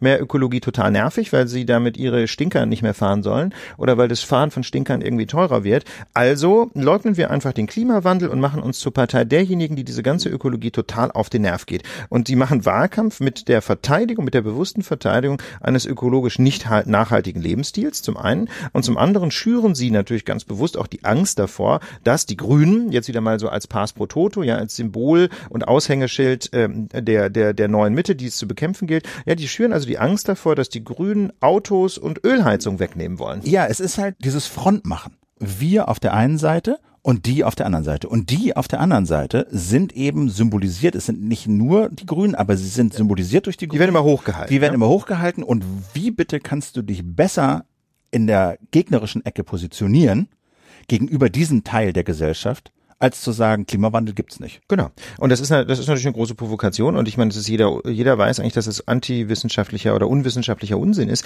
Aber für die AfD funktioniert das total. Ne? Konsequenz in Thüringen jetzt die Grünen bei knapp über fünf Prozent. Das muss man sich mal vorstellen. Und damit liegen die Grünen fast 20 Prozentpunkte unter dem Bundestag. Aber der, der Grund ist auch, glaube ich, dass bei Wahlen, wo die AfD antritt und Chancen auf eine große Mehrheit, äh, nicht eine große Mehrheit, aber auf viele Stimmen hat, dass äh, demokratisch gesinnte Frauen und Männer dazu neigen, eher die Partei zu wählen, die wahrscheinlich die Wahl gewinnen wird, in diesem Fall die Linke, als ihre Stimmen an Parteien zu geben, wo sie Angst haben müssen, dass dann die Parteien des demokratischen Lagers zu sehr verteilt sind. Achso, also abstrakt, äh, abstrakt würde ich dem, würde ich das unterschreiben, Philipp, aber hier war es ja so, dass die Grünen ebenso wie die Linken die Regierungskoalition gestellt haben. Ne? Das heißt also, dieser Faktor spielt, glaube ich, eine geringere Rolle. Aber da ähm, kann man, glaube ich, verweisen auf den, auf einen weiteren Trend, der in dieser Wahl deutlich wird, nämlich zur Personalisierung. Ne? Also diese Wahl ähm, ist ja in der öffentlichen Wahrnehmung sehr deutlich ähm, wahrgenommen ja. worden äh, als ein Duell zwischen Bodo Ramelow und Höcke, dem AfD-Boss. Und ähm, da ähm, diese Personalisierung hat, denke ich, sehr deutlich auch beigetragen zu dem dem Wahlsieg äh, von Bodo Ramelow auf der einen Seite, aber natürlich auch dazu, dass die, ähm, dass die Grünen und die SPD geschrumpft sind. Aber trotzdem finde ich, ist es schon interessant, sich einfach diese diese ganzen Querverbindungen mal anzugucken. Die AfD macht bewusst einen antiökologischen Wahlkampf für Leute, denen das mit der Ökologie viel zu weit geht und die sagen mir doch scheißegal, wenn die Erde sich erwärmt. Äh, oder ähm, für die ist es halt einfach ein wunderbares Angebot zu sagen, nur ist alles Quatsch mit dem Klimawandel. Ihr könnt genauso weitermachen wie bisher. Ähm, und dann sinken eben auch die Grünen. Egal, ob, ob, was man, ob man, ob man das so hundertprozentig kauft, was die AfD macht. Das ist halt einfach eine Verschiebung des Diskurses. Ähm, und das finde ich schon sehr, sehr interessant, sich diese ganzen Faktoren mal zusammen anzugucken. Aber Herr, Herr Quen zieht da ein relativ ernüchterndes Fazit eigentlich. Die Wahlen, schreibt er, in Ostdeutschland und zuletzt äh, in Thüringen zeigen im Brennglas die politisch-kulturellen Herausforderungen unserer Zeit. Kulturalisierung sozialer Konflikte, gesellschaftliche Spaltung, Radikalisierung der Rechten und eine Verschiebung der politischen Verhältnisse bis zu dem Punkt, an dem keine klassischen Regierungsmehrheiten mehr möglich sind. Das ist sein Fazit, das haben wir hier skizziert, also dass wir da wirklich äh, im Rahmen dieses Lagerkampfs offen, konservativ, und dann äh, als Repräsentant dafür die AfD nehmen, die sich immer weiter äh, radikalisiert. Konsequenz ist, denke ich, muss sein Zusammenschluss demokratischer Parteien. Ja, also glaube, da müssen die, nicht. da müssen die, da müssen die schaffen. Das haben wir ja hier How Democracies Die, oft viel zitiertes Buch, hat das ja auch gezeigt. Äh, Im, im, im, im, sagen wir mal, konfrontiert mit solchen sich radikalisierenden Parteien müssen die demokratischen Kräfte zusammenhalten und über ihren Schatten hinwegspringen. Ja, von der Union bis zur Linkspartei, denn ähm, ein zentrales Narrativ äh, rechtsextremer Bewegungen ist ja, ähm, die Demokratie funktioniert nicht, die, der, der Staat liefert nicht.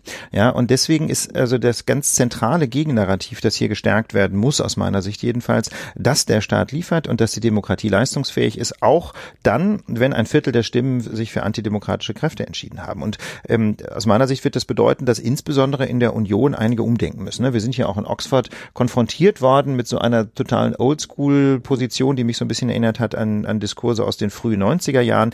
Ähm, ich glaube, die, in, die Union muss insbesondere das alte Feindbild der linken Partei als Erbin der SED endlich mal in, auf den Müllhaufen der Geschichte werfen. Dieser angestaubte Antikommunismus hilft einfach niemandem mehr weiter. Ne? Also im Jahre 2019 noch ernsthaft darüber zu philosophieren, ob die DDR jetzt ein Unrechtsstaat war, ja oder nein, und das irgendwie so Bekenntnis Bekenntnishaft von Bodo Ramelow ähm, zu verlangen, ist aus meiner Sicht einfach kein, keine hilfreiche Frage, denn nichts spricht dafür, dass heute, ja, im Jahr 2019 die Linke irgendwie eine Diktatur des Proletariats errichten wollte. Ne? Also ziemlich stattdessen scheint mir die Linke ziemlich konsequent dafür zu kämpfen, so die sozialen Ursachen des neuen Rechtsextremismus zu bekämpfen. Und deswegen denke ich, die, die Union muss insbesondere diese Gleichsetzung von Rechtsextremismus und Linken überwinden. Denn ich weiß nicht, Philipp, wie, wie siehst du diese These? Ja, ich finde das genauso. Ich, äh, wenn, wenn dann auch in Thüringen von, davon gesprochen wird, äh, von einigen, dass bei der Wahl die äh, Ränder des Parteiensystems gestärkt wurden. Und damit ja. gemeint ist, die Linken und die AfD. Da kann ich nur sagen, das hat nichts mit Rand zu tun, was die Linke macht.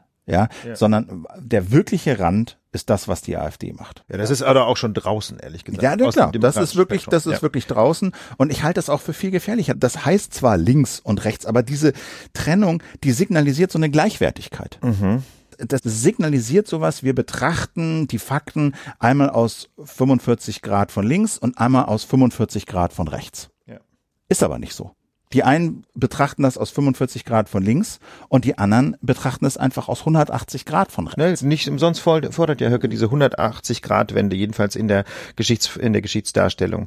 Ja, ich denke auch diese Gleichsetzung von Rechtsextremen und Linken und oder Linkspartei äh, ist einfach skurril, ähm, weil sie zu einer enormen Verharmlosung der AfD führt und zugleich zu einer Dämonisierung der Linken, von der keine Gefahr für unsere Demokratie ausgeht. Das muss man so deutlich sagen. Also ich wüsste gerne, es kam auch dann hier in Oxford in der Diskussion, ich wüsste gerne mal, wo die Linken eine Gefahr für unsere Demokratie sind. Oder ja? ähnlich große Gefahr wie die AfD. Das, das nochmal, also ich, das ist nochmal der nächste Schritt, aber ich sehe schon nicht, wo die Linken als Partei unsere Dem äh, irgendwie unsere Demokratie gefährden könnten. Sehe ich nicht. Ähm, also ich würde mich wirklich interessieren, wenn da jemand ein Beispiel hat, kommentiert es gerne. Äh, insbesondere Bodo Ramelow jetzt mal, um das wieder ein bisschen auf Thüringen zu fokussieren, äh, macht nach allem, was ich auch in Presseberichten gelesen habe, also ich bin jetzt ein, wirklich kein hundertprozentiger Experte für Thüringer Landespolitik, aber nach allem, was ich gelesen habe in Analysen, macht er im Grunde eine sozialdemokratische Politik. Politik. Ja, ihn trennt nichts vom Grundsatzprogramm der SPD. Vielleicht mit Ausnahme dieser Frage, ob die DDR jetzt ein Unrechtsstaat war, da hat die Linke einfach aufgrund natürlich äh, von Altlasten in der Partei einfach ein, ein äh, gewisses Problem. Aber das ist eher ein sprachliches Problem und das ändert ja nichts an der Realpolitik ähm, der Linken, die sie eben heute in Thüringen macht. Also insofern, da muss man einfach, ich, also man möchte die Union nehmen und gut durchschütteln und sagen, Leute, nun merkt's mal. Ja, äh, was macht Merkel? Gar nichts das finde ich am bemerkenswertesten noch mit an diesen Wahlen, dass sie eigentlich fast nichts gesagt hat äh, zu diesen, zumindest nichts, was ich gehört hatte, zu dem zu dem äh, Erstarken der AfD und zu den äh, krassen äh, Stimmenverlusten ihrer Partei. Ja. Aber dazu äh, gleich noch mehr. Genau. Zunächst mal finde ich, müssen wir ehrlicherweise oder der Vollständigkeit halber auch da zu der Frage kommen, was macht denn die Bundesregierung eigentlich gegen rechtsextreme und rechtsextremistische Auswüchse. Gerade ja. auch nach dem Fall am Regierungspräsidenten Lübcke und nach dem Terroranschlag in Halle. Ja, ganz genau. Die Bundesregierung hat sich immerhin auf die Fahnen geschrieben, doch jetzt mal wirksame Maßnahmen zu ergreifen gegen den um sich greifenden Rechtsextremismus. Äh, deswegen hat sie ein Maßnahmenpaket beschlossen. Wir müssen allerdings äh, als Disclaimer voranschicken, dass es da noch keinen Gesetzentwurf gibt. Jedenfalls liegt er uns nicht vor. Wir können also wie so häufig nur aufgrund eines Eckpunktepapiers berichten. Ähm, und gerade wenn es um juristische Analysen geht, ist das sehr unbefriedigend. Deswegen werden wir an manchen Stellen hier einfach noch sagen müssen, bleibt abzuwarten. Aber was man jedenfalls rauslesen kann, ist, dass ähm, eingeführt werden soll eine Meldepflicht für Internetplattformen. Ähm, da Hasskriminalität im Netz an das BKA zu, zu melden. Also Betreiber von Online-Plattformen, so steht es im Papier, müssen strafrechtlich relevante Beiträge wie Morddrohungen oder volksverhetzende Inhalte künftig zentral melden. Dazu soll eine spezielle Stelle im Bundeskriminalamt eingerichtet werden und äh, dabei sollen die Provider dazu verpflichtet werden, auch die IP-Adressen der Absender solcher Postings zu übermitteln. Also das eine sind die Plattformen, die ja. solche Inhalte melden müssen.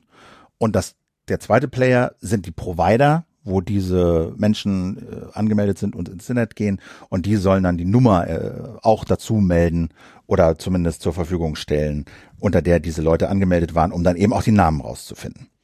Genau, das ist, das ist so die Idee. Ähm, wenn man sich das jetzt mal anschaut, ähm, bin ich ein bisschen skeptisch, ob uns das tatsächlich weiterbringt. Ich sehe jedenfalls auch eine erhebliche Gefahr von negativen Effekten. Denn wenn man ehrlich ist, ist dann, dann ist bisher eigentlich das Problem bei der Bekämpfung von Straftaten im Internet eigentlich nicht, dass zu wenig Anzeigen erstattet werden. Das Problem ist bisher, dass nach einer Anzeige viel zu wenig passiert.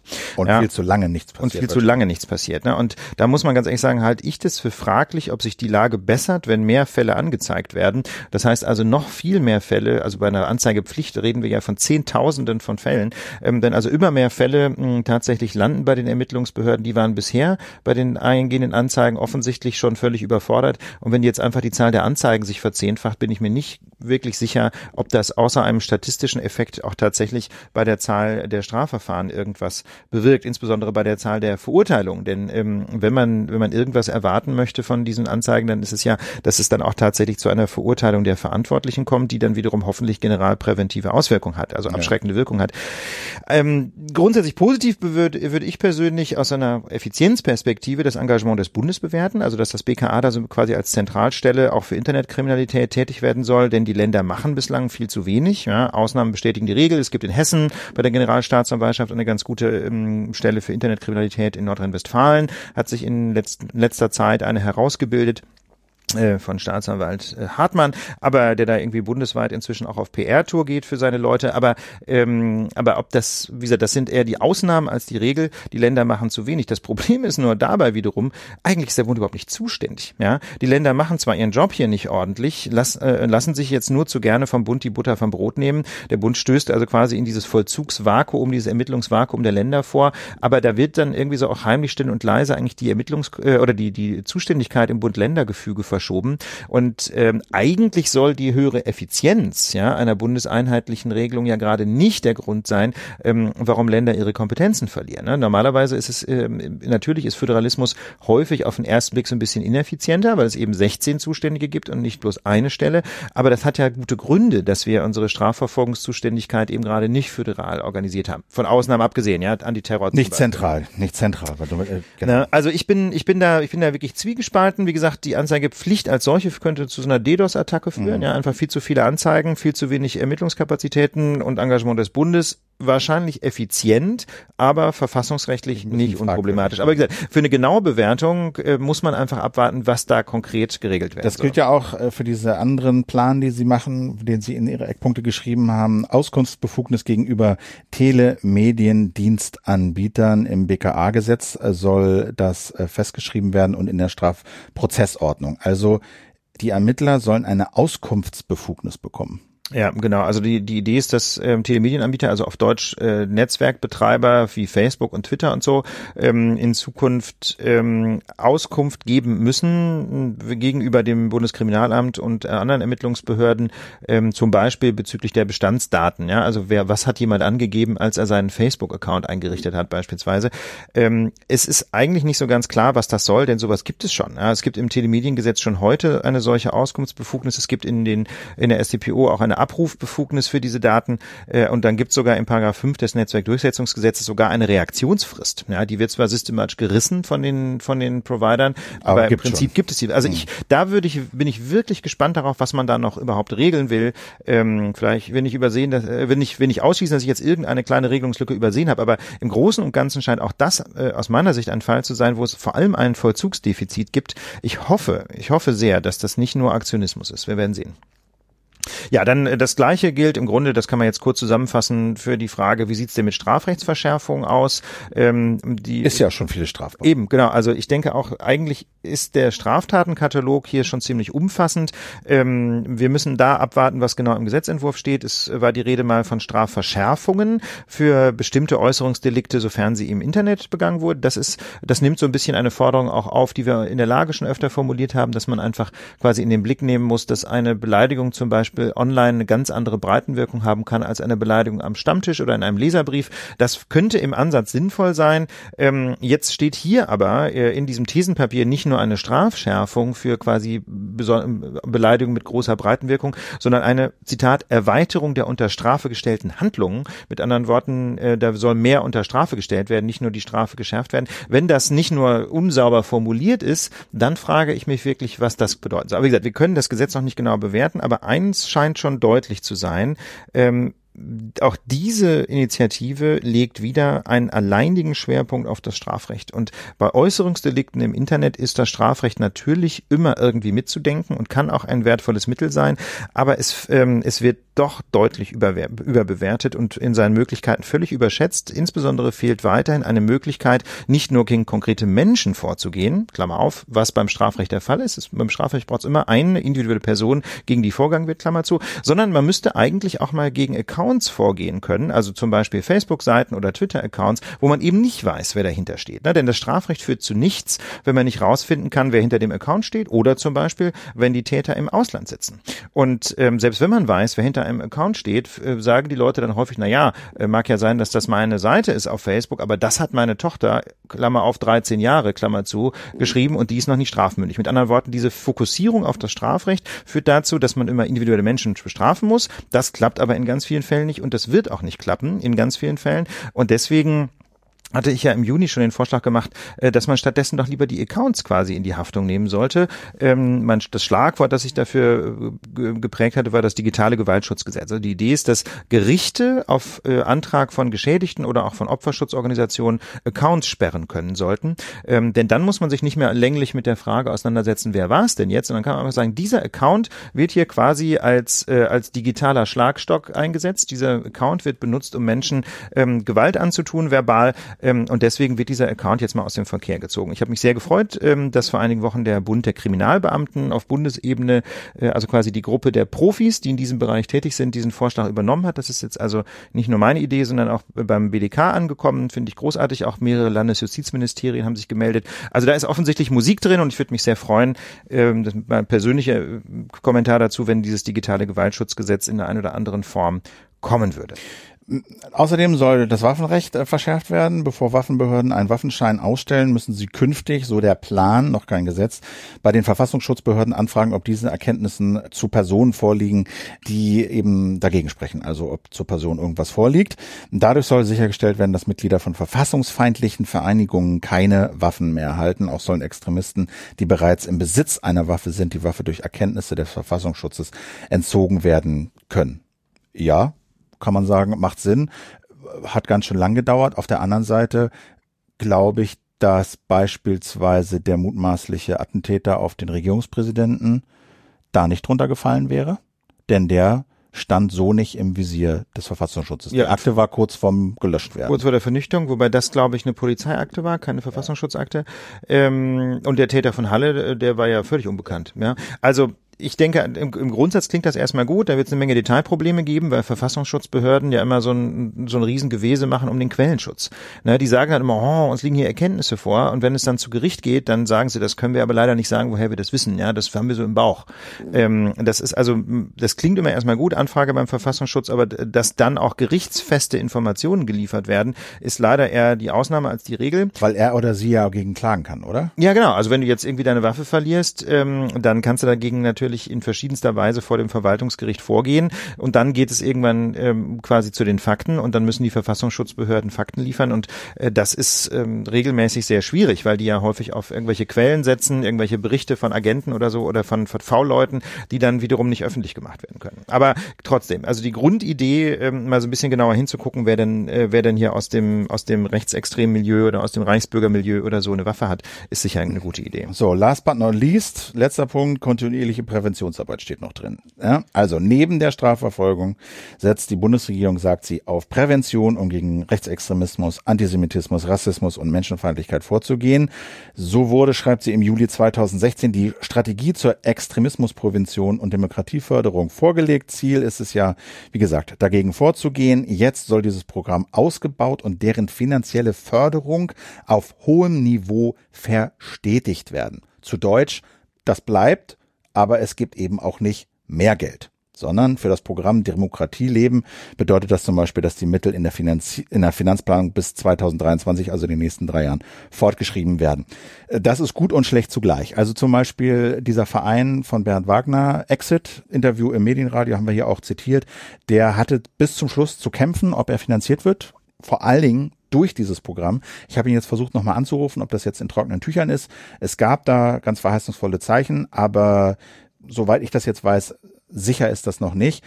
Und da finde ich, liegt mit der größte Hase im Pfeffer, dass sie eigentlich das, was wir auch letztes Mal beschrieben hatten, diese Prävention, diese direkte Ansprache von Leuten, die Gefahr laufen, in Rechtsextremismus abzugleiten. Ja dass das viel mehr gestärkt werden muss, weil du, alles, was wir bisher beredet haben, ist hinterherkehren.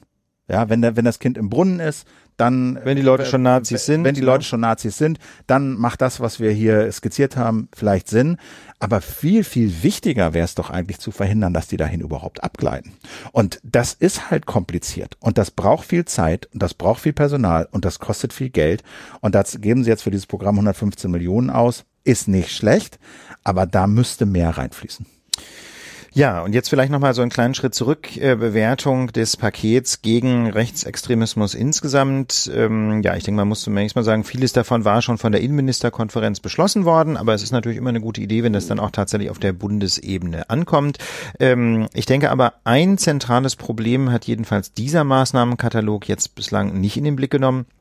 Ähm, und das ist das Problem ähm, der Beobachtung von Gefährdern durch Sicherheitsbehörden. Ne? Denn man muss äh, einfach trocken anerkennen, die Täter aus Halle und auch der Lübcke-Mörder aus Kassel waren nicht auf dem Radar der Ermittlungsbehörden. Das heißt, die Behörden wurden erklärtermaßen von beiden Taten, Zitat, kalt erwischt. Und das, obwohl jedenfalls der Täter von Kassel seit vielen Jahren als militanter Nazi bekannt war, aber weil er jetzt irgendwie Familienvater war und äh, Frau und Kinder hatte. Und nichts mehr hatte Konkretes mal gemacht. Ja. Ne? Genau. Dachte man halt, ach, der wird sich schon irgendwie beruhigt haben. Ne? Und ähm, jetzt machen sich aber, muss ich sagen, erfreulicherweise viele Menschen aus den Sicherheitsbehörden Sorgen, ähm, so jedenfalls berichtet ist Georg Maskulo äh, von der Süddeutschen, von der ne? Süddeutschen Zeitung, äh, der, der, der traditionell über sehr gute Kontakte verfügt. Die machen sich jetzt eben Sorgen, ob man auch die gefährlichen Leute wirklich auf dem Radar hat. Äh, die Antwort ist vermutlich heute nein. Ja, aber wenn man da das Problem erkannt hat, ähm, denke ich mal, dann ist damit ja der erste Schritt getan, um das Problem auch zu lösen.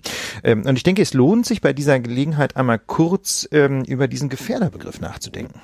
Ja, denn das wird ja immer wieder über diese Einstufung diskutiert. Ne? Wer ist eigentlich Gefährder? Ja, und wer verdient sozusagen die besondere Aufmerksamkeit der, des Staats, also unter Umständen mit Abhör von Telefon und Beobachtung rund um die Uhr. Aber das ist eben kein Begriff, der gesetzlich definiert ist. Äh, so sind also die Behörden sehr frei, selber zu definieren, was so ein Gefährder ist. Und aus dem Bereich Islamismus wissen wir, dass es ungefähr 700 Gefährder gibt oder Leute, die eben als Gefährder meistens sind es ja Gefährder, keine Gefährderinnen, eingestuft werden. Gleichzeitig äh, stufen die Behörden aber nur 43 Rechte oder Rechts Extremisten als Gefährder ein. Fragt man sich, sind das dieselben Kriterien? Ja, denn es gibt äh, 12.000 gewaltbereite Rechtsextremisten, die gleichzeitig bei anderen Behörden registriert sind. Ja, und da muss man sich schon so ein bisschen fragen, wie kann denn das sein, dass es 12.000 gewaltbereite Rechtsextremisten gibt, aber nur ein verschwindend geringer Anteil davon, nämlich 43, auch tatsächlich als rechte Gefährder im Visier sind bei, wie gesagt, parallel dazu 700 islamistischen Gefährdern und unter diesen 43 waren jedenfalls schon mal nicht die beiden Täter von Halle und Kassel. Und das bringt Georg Maskolo von der Süddeutschen zu dem, äh, zu der Kritik, Zitat, obwohl dem Rechtsstaat eigentlich egal sein sollte, welcher Couleur die Extremisten sind, von denen eine Gefahr ausgeht, schreitet er bei Rechten bislang nicht so früh ein. Genau, das haben wir ja auch schon oft kritisiert. Es gab jetzt auch eine öffentliche Anhörung äh, im Bundestag der Chefs der Geheimdienste und auch da, glaube ich, so zumindest die Berichte, wurde deutlich, dass das Problembewusstsein da vorgedrungen ist. Das ist schon mal gut, ne? Aber bislang wurde der Terror von rechts eben einfach nicht ernst genug genommen. Man dachte irgendwie, die Rechten sind lange nicht so gefährlich wie die Islamisten. Aber möglicherweise setzt da jetzt ein Umdenken ein. Äh, das kann man wirklich nur hoffen. Wir haben das in der Lage immer wieder gefordert, auch gerade äh, wenn man eben die staatliche Reaktion auch auf den RAF-Terrorismus mal als Muster nimmt oder als Folie nimmt, dann ähm, war das doch bislang wirklich nicht so wirklich äh, nicht so wirklich beeindruckend, was da jetzt gegen Nazis passiert ist. Aber vielleicht ändert sich das ja, jetzt. Genau. Man kann sich so ein bisschen die Frage stellen: Ist das wirklich so schwer eigentlich, ähm, so die Menschen als Gefährder einzustufen? Ja, das beschreibt die SZ, finde ich ganz anschaulich anhand dieses Computer Publikums Radar oder Radar, je nachdem, wie man es äh, ausspricht, das bisher zumindest dazu dient, Menschen äh, zu kategorisieren, ob sie denn islamistische Gefährder sind. Und da müssen die Beamten und Beamtinnen 72 Fragen beantworten und am Ende kommt halt so ein Score daraus von Rot nach Grün, der eben die Gefährlichkeit äh, symbolisiert, darstellt, die halt dieser Mensch für die Öffentlichkeit äh, darstellt. Und genau. das lässt sich aber auf Nazis offensichtlich oder auf Rechtsextreme nicht so einfach übertragen. Ja, also sagen wir so, es gibt jedenfalls bis bislang nicht so ein Programm. Ja. ja. Und die Beamten sagen, das ist nicht so einfach zu übertragen, denn Argumente sind immer, naja, die, die verhalten sich nicht so auffällig. Zum Beispiel fahren die ja nicht nach Syrien oder in den Irak und nehmen an irgendeinem Terrorcamp teil. Ne? Gut, aber ich muss ganz ehrlich sagen, da macht man es sich ein bisschen zu einfach. Ich finde, das ist eine ziemliche Selbstentlastungsstrategie, denn es gibt ja durchaus klare Anhaltspunkte für Rechtsextremismus und auch für rechtsextreme Militanz. Ja, das geht eben los bei Äußerungsdelikten. Natürlich nicht jeder, der irgendwie mal ein Hakenkreuz äh, im, keine Ahnung, irgendwo postet, wird dann auch gleich hingehen und Menschen erschießen. Aber es ist doch zumindest ein Zeichen dafür, dass jemand einfach schon ganz tief drinsteckt im rechten Sumpf. Dann gibt es eben Anhaltspunkte, wenn man einen Hanghaft, äh, Hang hat zu Waffen, wenn man anfängt, Waffen zu sammeln, wenn man irgendwie NS-Militaria sammelt, ja, keine Ahnung, wenn man sich irgendwie Stahlhelme an die Wand hängt oder eben auftauchen bei Rechtsrockkonzerten und so. Also es gibt doch eine ganze Menge an Anhaltspunkten dafür, dass jemand da richtig hart drauf ist. Ja, das gilt für den analogen Bereich, in der Kohlenstoffwelt sozusagen. Aber bei dieser Anhörung wurde auch klar, dass die, die Radikalisierung in äh, netzbasierten Foren ein Riesenproblem ist. Dass auch der mutmaßliche Attentäter von Halle in Foren unterwegs waren, die viele überhaupt noch nicht auf dem Zettel hatten. Also ganz davon abgesehen, ob sie die kennen und da nicht präsent waren. Aber das waren, waren Foren, die kannten die noch nicht mal. Ja, und das in den Griff zu kriegen, da zumindest mein Eindruck, was ich so lese, auch aus dieser Anhörung ist, da haben sie Riesenrätsel, da stehen sie vor Riesenfragen. Ja, aber da würde ich, da würde ich ganz ehrlich sagen, das zeigt doch einfach nur, dass man da jahrzehntelang gepennt hat. Ach, das auf jeden Fall. Ne? Natürlich ist das Internet dynamisch, natürlich bilden sich da irgendwie jeden Tag neue Chatrooms, aber äh, ich glaube, das macht auch ganz, ganz deutlich, dass da ein Umsteuer nötig ist. Wie gesagt, das bleibt jetzt abzuwarten, ob da tatsächlich sich der Kurs geändert hat. Ich habe insbesondere beim Bundesamt für Verfassungsschutz den Eindruck, äh, dass der Abgang von, von von Herrn Maaßen, ja, der ja nun ganz offensichtlich einen Rechtsdrall hat, äh, immer mehr liebäugelt und immer mehr Brücken bauen will zwischen CDU und AfD, dass also der Abgang von Herrn Maaßen da wirklich, wirklich den, den Wind gedreht hat in der Behörde. Äh, also Herr Haldenwang scheint da, das ist der Nachfolger, scheint da wirklich äh, zu versuchen, sein Amt wieder jetzt ernsthaft, oder was heißt wieder, erstmals wirklich in Stellung zu bringen gegen Rechtsradikale. Ich bin gespannt, ob es funktioniert. Äh, bin ja bei Verfassungsschutzbehörden tendenziell skeptisch, aber wenn da was bei rauskommt, wir werden sehen. Wie, wie, wie angekündigt, kommen wir jetzt nochmal zurück zur Koalition. Da genau. hat war eine weitere ein, Folge eigentlich aus, den, aus der Thüringen-Wahl, ne? aber äh, es gibt da noch ein bisschen mehr ja, das Kontext. Ist, das ist die Frage. Wir haben da ja im Vorfeld drüber debattiert. Also ja. aus, aus meiner Warte stellt sich das so dar, dass wir jetzt eine doch veritable Führungsdiskussionen haben um Angela Merkel, ob sie noch die richtige Bundeskanzlerin ist, um Annegret Kramp-Karrenbauer, ob sie äh, ja, gute Verteidigungsministerin, aber vor allen Dingen die richtige Vorsitzende der CDU Deutschlands ist. Und Kanzlerkandidatin. Und, und Kanzlerkandidatin. Also da ist in diesen Tagen ein äh, doch sehr, sehr großer Bruch sichtbar geworden. Ende offen. Ausgangspunkt, haben viele mitgekriegt, Annegret Kramp-Karrenbauer schlägt mehr oder weniger für alle überraschend vor, eine Sicherheitszone im Norden Syriens einzurichten. Also, wo die Türkei einmarschiert ist, wir haben darüber berichtet, die USA haben sich zurückgezogen, Türkei ist einmarschiert, Russland und Assad haben ein Abkommen geschlossen und mehr oder weniger Syrien unter sich aufgeteilt und wahrscheinlich ich vermute das ein bisschen frustriert über die passive Rolle Deutschlands und der EU, hat also Annegret Kamp-Karrenbauer gesagt, wir könnten doch da eine Sicherheitszone einrichten. Eigentlich durchaus, sagen wir mal, ein ernstzunehmender Vorschlag, ja, auch schon ja mitunter erprobt. Wenn die UNO zustimmt, dann wird da also eine Zone eingerichtet, es werden UNO-Soldaten stationiert und, und, und, und, und. Problem, Chancen, das umzusetzen, zero. Genau, und zwar nicht etwa, weil der Vorschlag als solcher doof gewesen wäre. Das kann ich gar nicht beurteilen, wie genau, wie präzise der eigentlich war. Er ist jedenfalls auch nicht besonders ausgefeilt und differenziert rübergekommen. Es war eher so eine Art Schlagwort-Sicherheitszone. Ähm, aber er ist vor allem deswegen weitgehend verpufft, weil er nicht mal in der großen Koalition abgestimmt war. Und dementsprechend war die Folge dieses Vorschlags Verwirrung der NATO-Partner, sehr verhaltene Reaktion. Man merkte so richtig, wie die, ähm, wie die Menschen, die sich dazu geäußert haben, äh, Herr Stoltenberg zum Beispiel, ähm, NATO, ich glaube, ist NATO-Generalsekretär, ja. ne? Mhm. Ähm, äh, ja, die, die haben da so ein bisschen rumgedruckt und haben, ja, interessanter Vorschlag, müssen wir uns mal angucken. Auf jeden Fall hat es quasi kein, keine internationale Wirkung gehabt, eben einfach deswegen, weil Annegret Kramp-Karrenbauer das mal so rausgehauen hat, ohne wenigstens klar zu machen, dass, oder vorher sicherzustellen, dass das auch eine einheitliche Linie der gesamten deutschen Regierung ist und nicht nur ihre Privatmeinung als Verteidigungsministerin. Und dementsprechend verschnupft hat Heiko Maas, der Bundesaußenminister, reagiert. Der hat gesagt, überall wird uns gesagt, das sei kein realistischer Vorschlag, sagte Herr Maas beim Treffen mit äh, einem türkischen Außenminister. Und der, wie wird er ausgesprochen? Kavusoglu. Kavusoglu das G wird doch immer nicht mitgesprochen wahrscheinlich, ne? Kawasulu. Das Thema der Sicherheitszone hat in unserem Gespräch weniger Zeit als auf dieser Pressekonferenz in Anspruch genommen. Das sagt eigentlich alles, sagt der türkische Außenminister. Mit, mit anderen Worten, das muss man sich auch mal als Setting vorstellen. Da, da geht es um einen Vorschlag Sicherheitszone im Norden Syriens, die natürlich ganz zentral den Zweck verfolgen würde, die türkische Armee daran zu hindern, irgendwelche Kurden abzuschlachten. Ne? Das wäre der Kernsinn dieser Sicherheitszone.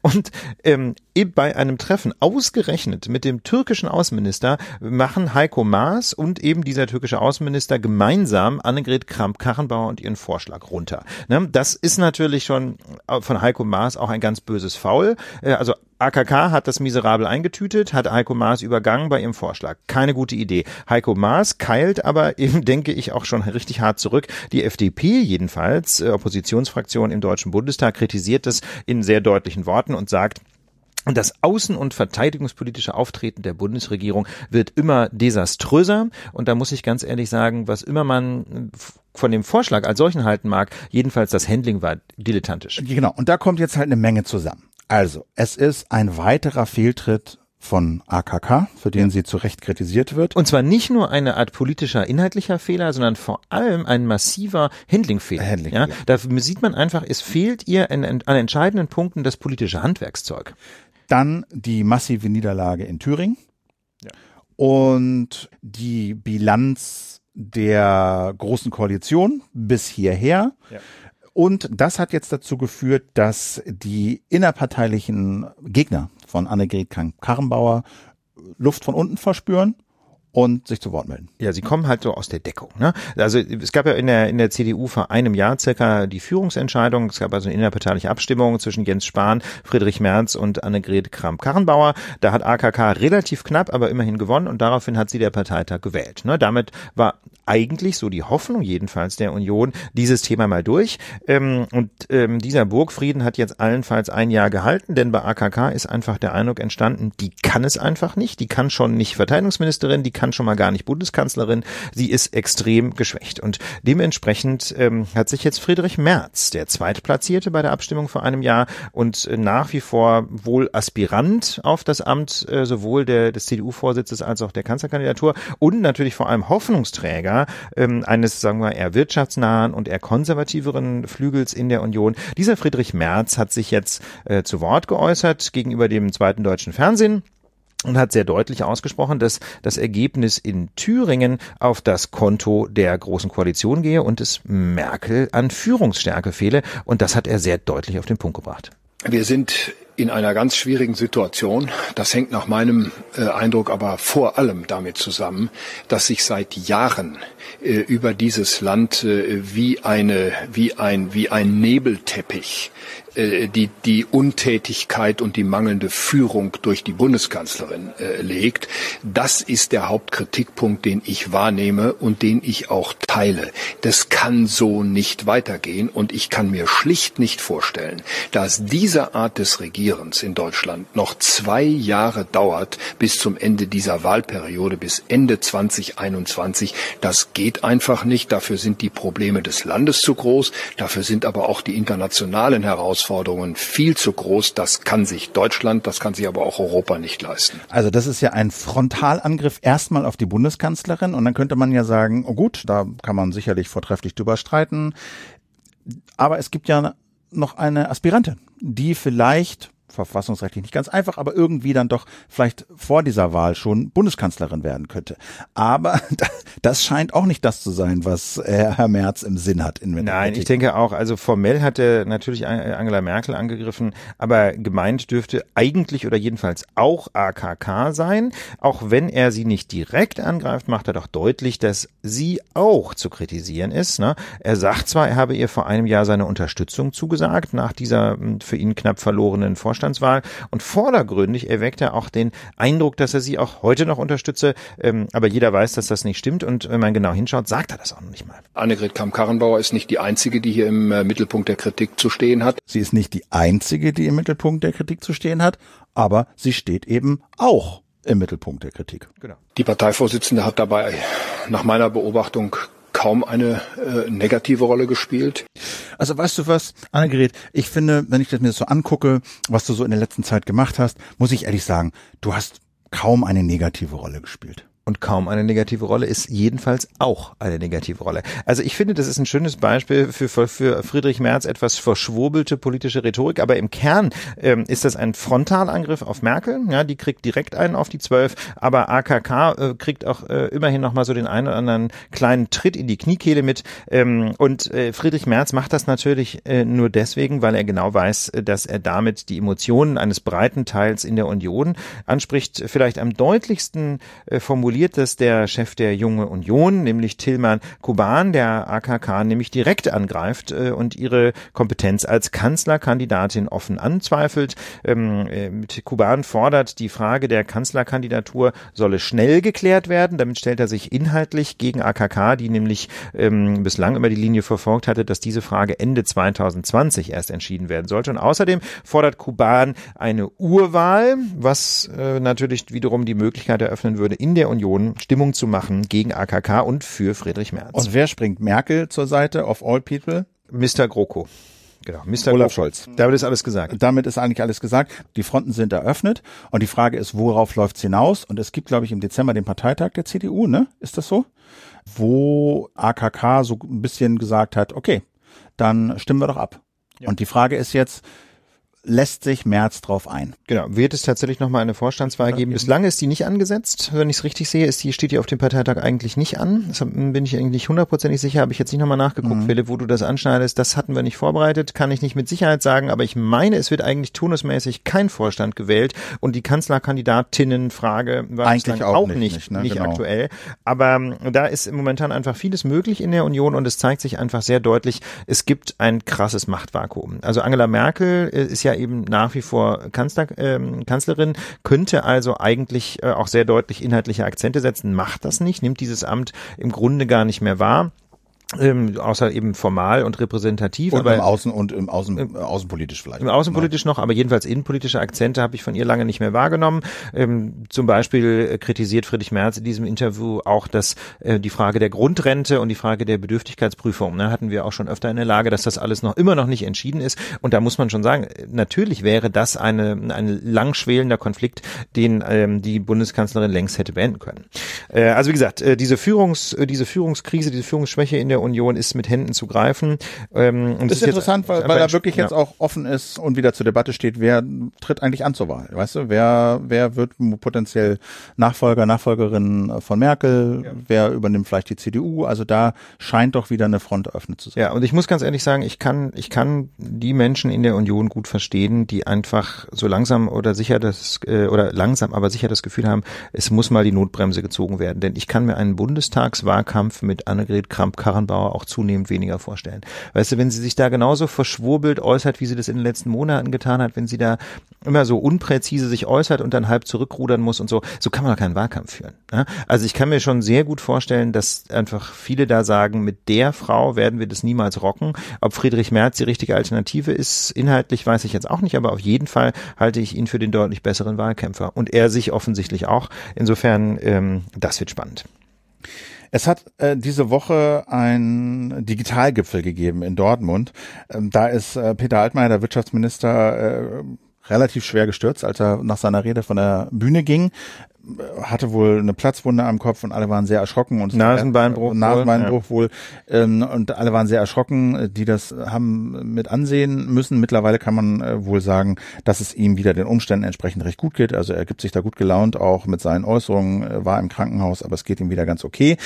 Aus diesem Grund ist aber ein Journalistenbriefing ausgefallen, schreibt äh, Heise, dieses, dieser IT-Nachrichtendienst heise.de, äh, zu dieser, wie ich, ja, als ich das gelesen habe, doch sehr der wieder mysteriösen Idee von ähm, dem Wirtschaftsminister, nämlich eine europäische Cloud einzurichten.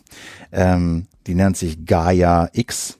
Und ich dachte ja zuerst, oh Gott, jetzt, jetzt soll Europa oder Deutschland so eine Art Dropbox oder Amazon bauen, um irgendwelche IT-Rückstände abzuholen. Das ist aber nach allem, was man weiß, bisher zumindest nicht das Ziel, angeblich sondern Vielmehr wollen Deutschland und Frankreich die Entwicklung mit Forschungsinstituten und Privatwirtschaft voranbringen, damit europäische Unternehmen eigenständig Cloud-Lösungen aufbauen können. Also Cloud heißt, ne, Daten speichern im Internet, Daten austauschen im Internet, äh, bestimmte Computerdienste aufsetzen im Internet. Das ist ein Feld, wo amerikanische Unternehmen eigentlich alles dominieren, von Amazon, Apple, vor allen Dingen Google. Und die haben sich jetzt gefragt, wie können wir das voranbringen?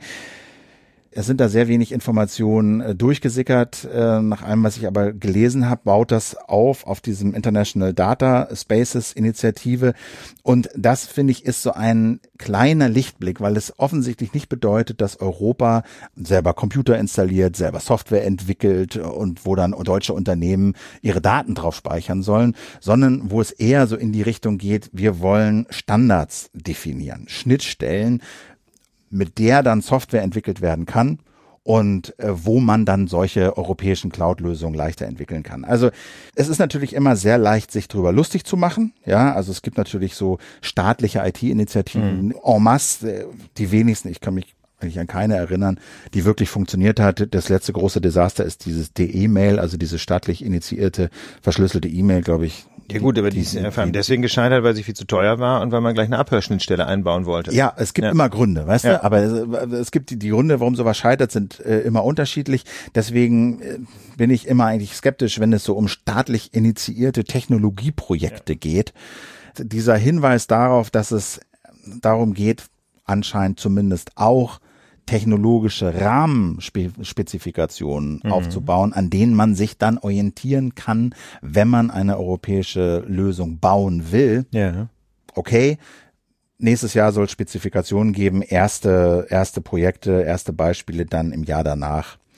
Also ja. es, denke, es, es, riecht so ein bisschen nach einem Rohrkrepierer. Ich will das nicht von vornherein verurteilen, aber das, was man weiß und basierend auf den Ergebnissen alter staatlich initiierter IT-Projekte stehen die Chancen nicht besonders gut. Also ich finde, ich finde, wir müssen das einfach so ein bisschen abwarten, wenn es tatsächlich vor allem um eine Schnittstelle geht, also quasi um einen technischen Standard, ähm, dann finde ich das interessant, wenn es tatsächlich dazu führt, dass dann ähm, quasi die die Angebote verschiedener Unternehmen für aus Kundenperspektive leichter austauschbar wären. Ne? Wenn du dann hinterher vielleicht mehrere Anbieter in Europa hättest äh, und die deren Angebote so gut vergleichbar wären, dass du einfach leicht deine Daten herschieben kannst. Das wäre schon attraktiv, ähm, denn bislang ist, ist äh, ist das ja in aller Regel mit äh, erheblichen Umprogrammierarbeiten verbunden. Ne? Wenn du jetzt von Amazon, keine Ahnung, AWS ähm, wechseln willst auf, äh, auf Microsoft Azure oder so, dann hast du ja einen ziemlich großen IT-Aufwand, äh, um dein System anzupassen. Also insofern, im, schauen wir mal, diese, da, ich glaube, da muss man einfach jetzt abwarten, was wirklich gemeint ist, aber die Grundidee könnte, könnte eigentlich ganz gut sein. Abwarten.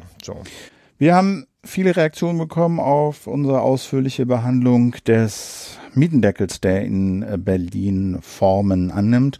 Und da gab es viele Leute, die das gut und interessant fanden, aber es gab auch Kritik.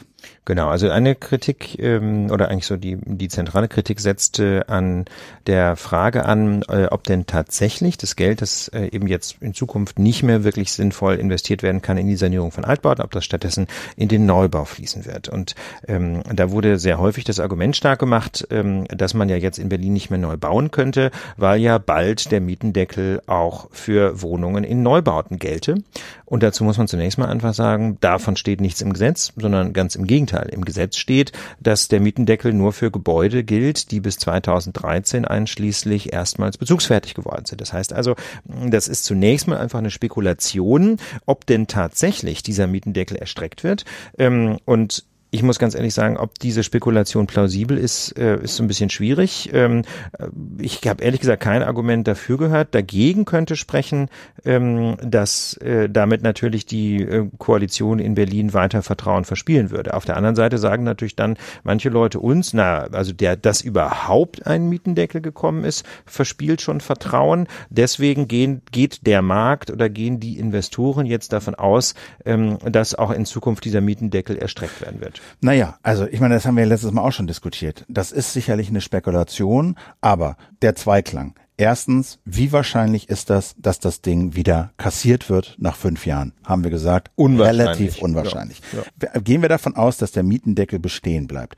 Ich finde, es entbehrt nicht einer gewissen Logik, dass wenn man sagt, der Mietendeckel wird wahrscheinlich bleiben, wie wahrscheinlich ist es, dass dann nur Gebäude vom Mietendeckel befreit sind, die fünf Jahre später, also 2019 gebaut wurden, mhm. befreit sind und alle, die davor sind, fallen halt unter den Mietendeckel. Und ich finde schon, dass es weiß nicht wahrscheinlich, aber zumindest nicht von der Hand zu weisen ist, dass es eine Gefahr gibt, dass du jetzt einen Neubau baust und in fünf Jahren damit rechnen musst, dass du da einfach die Mieten um 50 Prozent absenken musst. Okay, also jedenfalls, äh, also ich glaube, sicher weiß man das eben alles nicht, aber natürlich muss man diese Verunsicherung ernst nehmen. Aber ich finde, ich finde, ähm, ist das jetzt schon ein Argument zu sagen, ähm, unsere ganze Besprechung dieses Mietendeckels ist verkehrt? Also ich finde, ich finde das wirklich interessant, ähm, diese Kommentare zu beobachten, wo dann uns beiden irgendwie pauschal jede ökonomische Kompetenz teilweise in, in drastischen Worten, die so hart an der Beleidigungsgrenze sind, abgesprochen wird.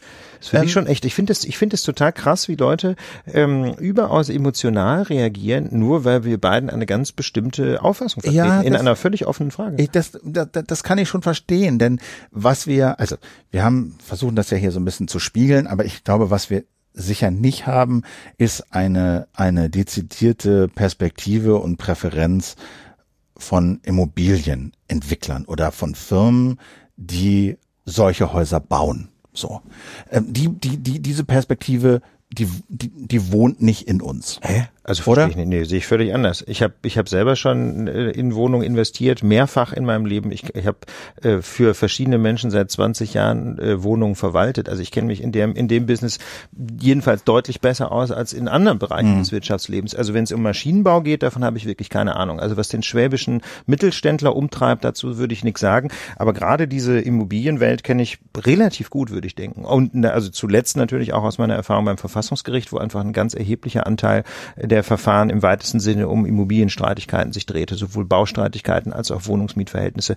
Ähm, also das würde ich für mich zum Beispiel in Anspruch nehmen und natürlich kenne ich diese Vorstellungen, äh, wenn man investiert, wie sich das dann lohnt, wie man dann, wie man dann kalkuliert und so.